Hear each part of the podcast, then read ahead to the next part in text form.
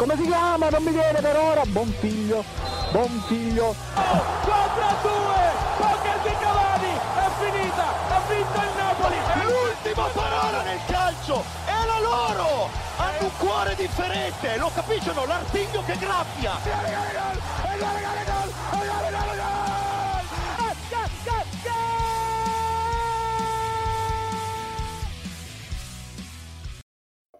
Ecco, la musica è finita, gli amici se ne vanno, che inutile serata, amore mio. Abbiamo voluto così omaggiare la grandissima Ornella Vanoni che salutiamo e il Festival di Sanremo perché purtroppo il festival è finito, ma nonostante questo noi siamo ancora qui. Un caro saluto a tutti cari amici ascoltatori di Goal Speaker, benvenuti alla prima puntata effettivamente della, della, seconda settimana di marzo. Parto subito salutando i miei colleghi, partendo dal Totò Schillaci di Vedano Lambro, il vero Gran Visir de Terun della Brianza, Gianluca Megna. Che presentazione magnifica, buonasera direttore e buonasera a tutti, pronti per un nuovo episodio di Goal Speaker e niente, siamo molto contenti. Dall'altra parte abbiamo la controfigura del frontman dei Maneskin, stiamo parlando di Morgan Guida. Buonasera, ma quale, quale controfigura del frontman dei Maneskin? Proprio, guarda, mi manca un po' di capello, un po' più lungo, un po' di trucco. Eh, Morgan, però se, se ci accenni qualche nota della canzone che ha vinto il festival? No. No, non se la sente non se la sente. Sono fuori di testa, ma diverso da loro. Basta. Figa, sembrava... Sì, che voce magnifica, sembrava tipo un Francesco Rega o qualcosa del genere, devastante. Cioè, Morgan Guida stupefacente. Non entriamo nel merito di Francesco Renga perché a quel punto serviva una mitica citazione di Willy Peyote, ma non possiamo dirla qui in diretta, per cui lasciamo spazio ai nostri sostenitori non pubblicitari e poi torniamo parlando di Inter e di Milan. Attenzione, palla dentro, Rana per Cangelli, Cangelli ancora per Mazza, Mazza per Quattrone, la manovra avvolgente di Gold Speaker, attenzione, Morgan Guida, dentro ancora, palla interessante, Megna, parla dentro ancora e c'è il gol, il gol di Gold Speaker, tutti i martedì dalle 19 e il venerdì dalle 20 su Radio Statale. Bene, rieccoci qui in studio, e, o meglio, lo studio virtuale, e parliamo quindi dell'Inter, che nonostante una partita a dir poco brutta, eh, è riuscito a portare a casa tre punti importantissimi con l'Atalanta, mettendo probabilmente definitivamente le mani sullo scudetto. Quindi qui non posso che chiedere a Morgan Guida cosa ne pensa di questa Inter completamente difensivista e che probabilmente ha avuto una sola occasione da gol, che è quella di Milan Skriniar. Eh, penso che le sia andata molto bene.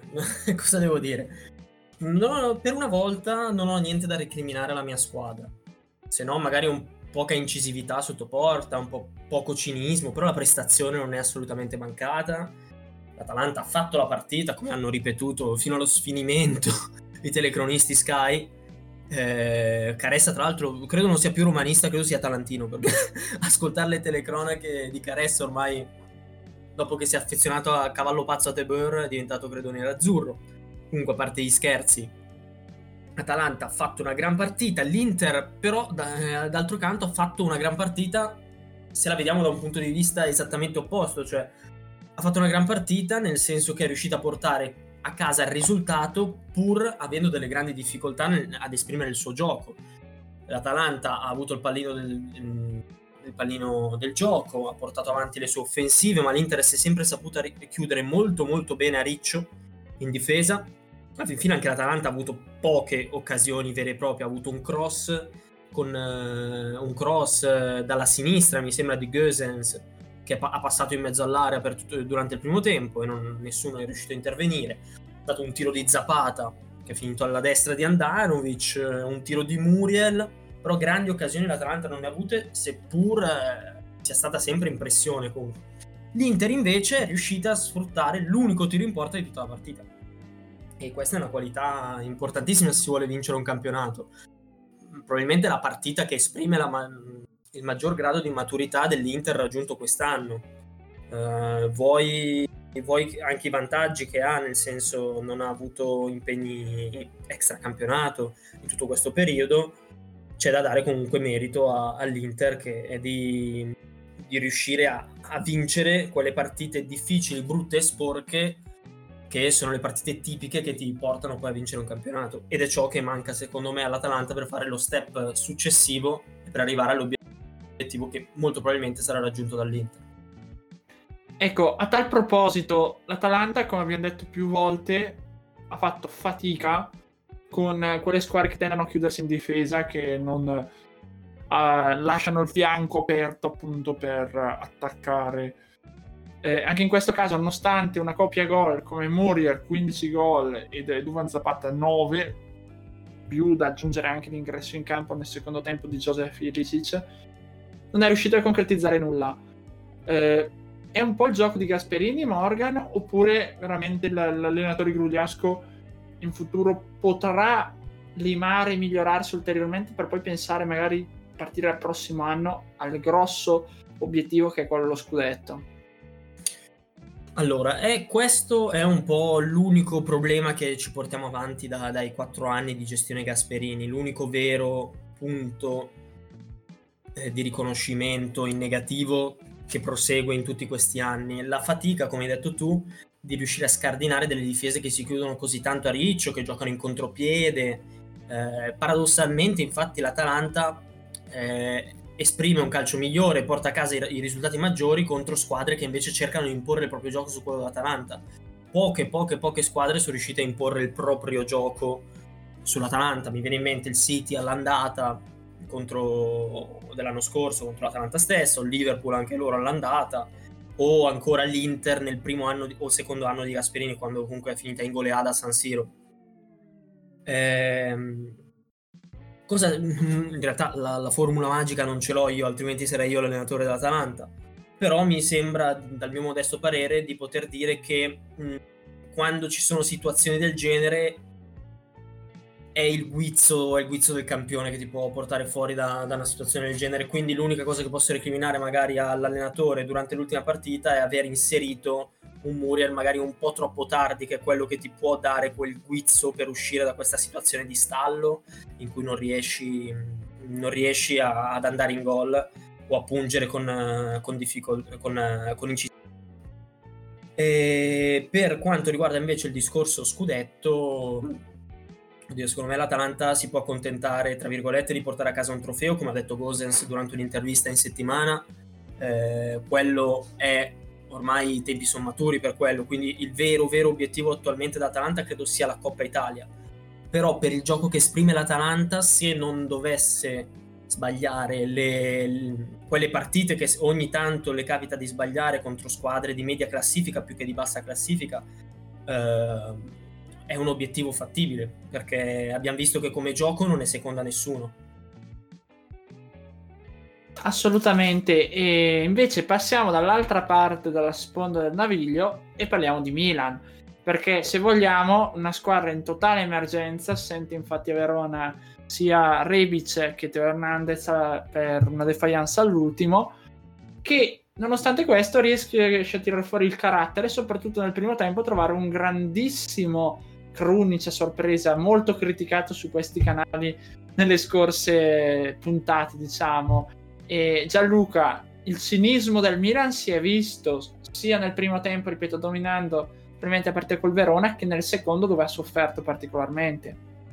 No, ovvio, il Milan ha portato a casa un risultato molto importante contro un Verona probabilmente un po' scarico, ma comunque sempre pericoloso e ha trovato soprattutto la risposta degli uomini della panchina che sono stati tirati in causa e hanno comunque concluso la partita portando a casa ottimi risultati. Difatti poi i, i, giocatori che hanno sostituito i mancanti hanno provato poi il Milan a vincere questa settimana. Quindi eh, questo simboleggia anche l'unità del gruppo Milan, cioè l'obiettivo dei ragazzi che si sono posti in testa.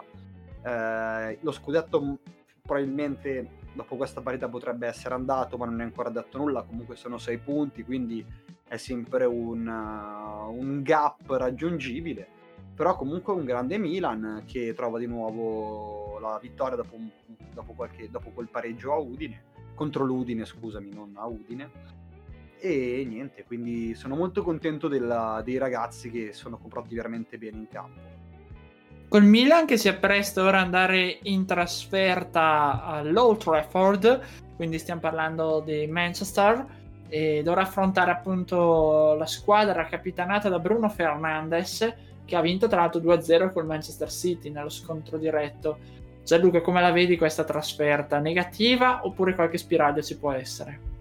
Ma il calcio è strano, mai dire mai, abbiamo visto tante cose belle anche negli ultimi anni, cioè l'extra, abbiamo visto l'Atalanta che batte il Valencia, arriva ai quarti di finale, cioè abbiamo visto tante cose belle, il calcio è imprevedibile la, ed è questo il bello del calcio, secondo me il Milan con i rientri poi anche probabili di Teo Hernandez che sta allenando col gruppo e anche probabilmente di Rebic, comunque avrebbe anche un potenziale offensivo maggiore e anche qualità in più in campo, quindi non escluderei che il Milan possa far bene, magari perdiamo, ma comunque un bel banco di prova per vedere la maturità dei ragazzi. Ovviamente Old, Old Trafford e il Manchester United sono due, due ostacoli molto importanti, quindi vedremo e io mi auguro il meglio ovviamente per la mia squadra e non la vedo così grigia citando sempre una canzone sarmese, chi vivrà vedrà, per cui eh, lo vedremo poi venerdì nel nostro nuova puntata alle ore 20 sempre su Radio Statale. Ed ora lasciamo spazio ancora ai nostri sostenitori non pubblicitari, poi parleremo di Juventus e Roma. Spiazze per il presidente Lotito, spiazze per i giocatori, spiazze per Ciro, spiazze per tutti i giornalisti laziali. Ma io ascolto solo Gold Speaker il martedì alle 19 e il venerdì alle 20 su Radio Statale. Bene, rieccoci e siccome abbiamo parlato prima del big match Inter-Atalanta, non possiamo far altro anche che parlare dell'altro big match di questa giornata che ha visto coinvolte la Lazio e la Juventus. Vittoria effettivamente alla Juve per 3-1, una vittoria abbastanza netta al, all'Allianz Stadium che riporta ormai in solitaria eh, la squadra di Andrea Pirlo e che la tiene, diciamo, in qualche maniera salda per la lotta scudetto. Gianluca, eh, Morata che ritorna e fa una doppietta, Rabiot che riporta al pareggio la squadra bianconera. È la partita dei grandi ritorni in qualche maniera. Esattamente, a parte vabbè che a parer mio Rabiot non è chissà questo giocatore, quindi lo vedrei bene a giocare anche al Crotone, cioè per quanto mi riguarda. Però comunque, escludendo questa cosa qui, eh, comunque ritrova Morata, cosa molto importante per la Juventus, la Juventus che comunque continua a portare a casa risultati utili con qualche stop qua e là, però penso, come detto da, dal principio, che la società abbia messo in conto anche di non vincere lo scudetto quest'anno che comunque in corsa per la Champions, infatti stasera avrà un avversario come il Porto, e, è, e ha sbrigato una faccenda mica facile, ha battuto la Lazio di Inzaghi per, per 3 a 1, quindi cioè, ha fatto una gran partita, non è facile battere questa Lazio, anche se in un periodo un po' no, però non è facile, comunque giocatori come Immobile, Correa, Milinkovic, Savic, cioè ha un buon potenziale offensivo sempre. Ovviamente poi la prestazione non è arrivata, il primo gol è arrivato su una defiance difensiva della Juventus, però, cioè, però comunque una grande Juve che si dimostra ancora sveglia, ancora arzilla e sempre pericolosa, quindi mai dire mai. Ecco, tu giustamente hai citato questa defiance difensiva. Questo piccolo problema che con la Lazio poi ha pesato probabilmente poco, anche perché la Lazio sappiamo non essere proprio in un periodo facilissimo Dall'altra parte potrebbe pesare invece parecchio contro il Porto perché c'è da rimontare quel 2-1 dall'andata. No, esattamente, che poi la, la, Juventus in realtà basterebbe anche un gol per passarlo, comunque su un risultato come il 2-1 li porterebbe supplementari. Quindi è, è, dura, sì, perché comunque il Porto non, non si darà per vinto, quindi andrà a Torino per vincere, penso però comunque una Juventus in forma, cioè comunque è arrivato a un risultato del genere contro una squadra non facile.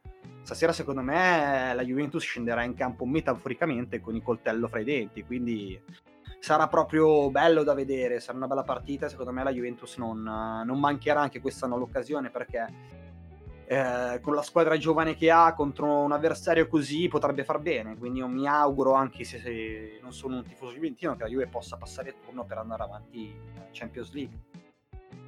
E dall'altra parte invece chi effettivamente spera ancora nel terzo posto e chi in qualche maniera eh, deve prepararsi al, al, meglio, vorrei dire, alla, all'Europa League, che agli ottavi che si svolgeranno giovedì, è la Roma che ha battuto per 1-0 un Genoa comunque maidomo, mi viene da dire. Quindi non posso fare altro che parlare con Morgan Guida perché lui conosce benissimo Mancini. Morgan, la Roma ha delle possibilità di battere lo Shakhtar che comunque non sta passando un periodo bellissimo in Ucraina? Sì, sono convinto di sì, anche se in, delle, in partite del genere l'assenza di un giocatore di esperienza come Geco può, può farsi sentire. Eh, però Borca Majoral ha fatto vedere, specialmente nella prima parte di... Eh, prima parte di stagione che è assolutamente capace di, di sostituire Geco dal punto di vista realizzativo. Ovviamente sono tipologie di giocatori diversi, quindi il lavoro che fa Geco non lo può fare eh, Borja Marioral, ma può essere eh, lo stesso molto importante per questa squadra. La Roma mh, mm, con lo Shakhtar può passare e intanto in campionato continua la sua cavalcata zitta zitta verso una possibile Champions League, perché no? Infatti è lì eh, è lì insieme all'Atalanta, anche poco distante dalla Juventus, batte un Genoa che è in uno stato di forma piuttosto buono, mh, mm, dopo la cura con l'arrivo del nuovo allenatore, nuovo, oddio, nuovo per, eh, tra virgolette, visto che si è, si è visto più e più volte sulla panchina genoana, ossia Ballardini. Questa volta vince con eh, una zuccata di Mancini al 24 del primo tempo, nonostante la poca precisione durante la gara. Infatti eh, il, ta- il, taccuino, anzi non il taccuino, le statistiche della partita parlano di 17 tiri per la Roma, 2 in porta. Quindi mh, mm, non è stata sicuramente la partita più precisa dal punto di vista dei tiri per gli attaccanti romani. E d'altra parte c'è comunque un Genoa che, che continua a rendersi pericoloso con un destro che sembra ritrovato. Abbiamo visto anche Strottman che che è stato uno degli, degli ultimi acquisti del acquisti, è arrivato come svincolato in realtà, quindi acquisto non era eh, da parte del Genoa e Genoa che sembra potersi avviare verso una, una, salvezza tutto sommato tranquilla se dovesse continuare su questi risultati. Quindi 1-0 che rende felice la Roma, che si prende i tre punti. Genoa che comunque non ne fa una figuraccia giocando contro una delle prime della classe. Direi che, che è un risultato che, che va bene, che va bene. Ecco, eh, volevo chiederti per chiudere Morgan, la Roma mi è apparsa un pochino stanca, appunto, oltre che imprecisa. Potrebbe pagare di qui alla fine del campionato un po' tutti i vari impegni che ha avuto e soprattutto anche dovesse passare il turno in Europa League, questo impegno europeo. Sì, la Roma effettivamente passa un po' stanca, come hai detto tu. Eh, devo dire che però la Roma di ricambi rispetto ad altre squadre, mi viene in mente la Lazio per esempio, ha dei ricambi la Roma. Quindi un, un certo turnover può essere fatto. Infatti ha in panchina Villar, che è un bel giocatore, ha il neoacquisto Reynolds, poi c'è Spinazzola, è entrato dalla panchina per esempio col Genoa, è partito titolare ed è un gran ricambio. Mikitarian, Mikitarian era fuori, quindi eh, davvero, ha davvero dei buoni cambi che quindi eh, può proporre Fonseca diverse soluzioni per la formazione che partirà dal primo minuto. Quindi sì, può avere gli stessi problemi che l'Atalanta con tutti questi impegni, eh, però rispetto ad altre squadre diciamo che è più attrezzata per sopportare un doppio impegno rispetto, mi immagino invece a una Lazio che ha anche il, il ritorno a giocare contro il Bayern Monaco. Assolutamente, anche qui vedremo poi come andrà per la Roma e vi lascio quindi ancora per l'ultima volta quest'oggi ai nostri sostenitori e non sostenitori e chiuderemo poi la puntata con il Napoli e le altre partite di questo, di questo due giorni di Coppa Europea. Un saluto agli amici call speaker che ci seguono da lassù il martedì alle 19 e il venerdì alle 20. Comunque spero che ci sia anche Michaela Ilaria, altrimenti non ci vengo. Un saluto a tutti gli amanti del calcio e soprattutto Forza Samp sempre. Eccoci qui di nuovo e per l'ultimo blocco parliamo del Napoli, l'ultima forse delle sette sorelle, se così vogliamo, del nostro campionato in questo momento. E il Napoli che sembra essersi ripreso effettivamente dopo il periodo buio, infatti ha battuto per 3 a 1 in maniera molto convincente il Bologna, trainato dal suo capitano Lorenzo Insigne. Eh, Gianluca, il Napoli ha ritrovato Victor Osimen e soprattutto ha ritrovato forse la convinzione che gli mancava. Cosa può fare di qui nel campionato? Ma il Napoli sicuramente punterà a qualificarsi quantomeno in, Euro- in Europa, quindi è l'obiettivo minimo, immagino che sia quello. Al momento la strada sembra abbastanza difficile perché comunque al momento è qualificata per i preliminari di Europa League il Napoli col suo stesso posto quindi comunque con un buon margine sulla Lazio, quindi un margine di 5, 5, da 4 punti, ecco, sto guardando adesso la classifica, sono 4 punti di margine tra Lazio e Napoli, un Napoli che comunque cioè, trova ancora un altro splendido Lorenzo Insigne, oltre che a Osiman, che continua a confermarsi, quest'anno già con numeri molto più alti, leggevo che in questo periodo, rispetto all'anno scorso, che aveva realizzato 5 gol, Insigne ne ha già realizzati 13, L'anno scorso 3 assist, quest'anno già 4 assist, quindi numeri molto importanti e molto convincenti e molto anche rassicuranti per l'europeo, perché ricordiamoci che Insigne rimane comunque anche uno dei top giocatori della nazionale che porteremo all'europeo, quindi un Napoli che comunque ha ritrovato anche il suo capitano. Magari in questo momento gli asti si stanno abbassando nel, negli spogliatoi negli spogliatoi a Napoli, quindi penso che andrà fino alla fine avanti così, alla fine mancano quante 12 gare, quindi il campionato è verso la conclusione, quindi penso che farà bene il Napoli e che potrà qualificarsi in Europa, però arriverà giusto giusto per i preliminari vedendo chi c'è davanti. Sì, anche perché la Lazio a questo momento si qualificherebbe per la temibile Conference League che tutti temono, tutti hanno paura per le mega trasferte, ma magari ne parleremo a fine stagione.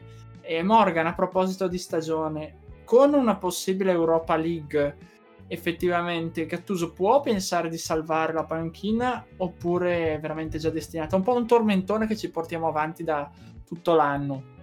Sì, è vero, eh, questa è la domanda che torna. Sì. Eh, ma guarda, io ho paura che qualsiasi sia il risultato a fine stagione De Laurentiis abbia, abbia già deciso. La mia paura è un po' quella, nel senso che eh, ho paura che Gattuso non abbia tanto il proprio destino nelle sue mani, mh, mm, nonostante una classifica che tanto schifo non fa, perché siamo a 47 punti, 4 punti di vantaggio, come ha detto Gianluca, rispetto alla Lazio, una partita in meno, con la quale si porterebbe a pari con la Roma, quindi al quarto posto. L'obiettivo del Napoli mm, non credo sia mai arrivare a vincere lo scudetto, se non quando si trova dopo metà campionato in certe posizioni perché è una squadra che obiettivamente non è costruita e non ha le, i, i, i, ricambi, non ha, non ha, l'organico sufficiente per arrivare a uno scudetto come obiettivo di partenza inizio campionato. Quindi l'obiettivo alla fin fine è la Champions League, è a tre punti dalla Champions League con una partita in meno. Gattuso quindi il suo lavoro, bene o male, lo sta facendo discretamente, non da 7, non da 8, ma neanche da 5 da 4. Siamo su un 6, la mia paura è che però l'effervescente De Laurentiis abbia già deciso per una sostitu- sostituzione a fine campionato. Commettiamo un po' di pepe al di dietro, se così si vuol dire. Chi può essere il sostituto di Gattuso a fine anno a questo punto, Morgan? Mm, non ne ho la più pallida idea. Mm, dubito che Allegri possa tornare in una piazza come Napoli eh, nel campionato italiano dopo aver dopo aver eh, allenato Milan e Juventus, non tanto per, eh, perché abbia allenato queste squadre, quanto più per il calibro che ha raggiunto come reputazione questo allenatore. Probabilmente merita panchine che puntino direttamente alla vittoria del campionato o anche qualcosina di più, quindi come le competizioni continentali. Ehm, non lo so, io ho questo stuzzico questa mezza idea un po' pazza magari di Lucianone Spalletti sulla panchina del Napoli. Non so se sia un nome in realtà fatto per, per succedere a Gattuso, però tra quelli che mi vengono in mente così, oppure molto romantico, mi piacerebbe to- vedere un Benitez di nuovo sulla panchina del Napoli, sarebbe un'idea che Benitez è rimasto piuttosto legato alla piazza, mi ricordo, non ero gra- eh, grandissimo, però mi ricordo che anche la piazza amava molto Rafa come allenatore. Quindi, guarda, queste sono tutte supposizioni così da appassionato di calcio, ovviamente non ho nessuna informazione che i nostri ascoltatori non abbiano. Gianluca, invece, secondo te, magari presupponendo un Allegri verso il Real Madrid, chi potrebbe essere a Napoli?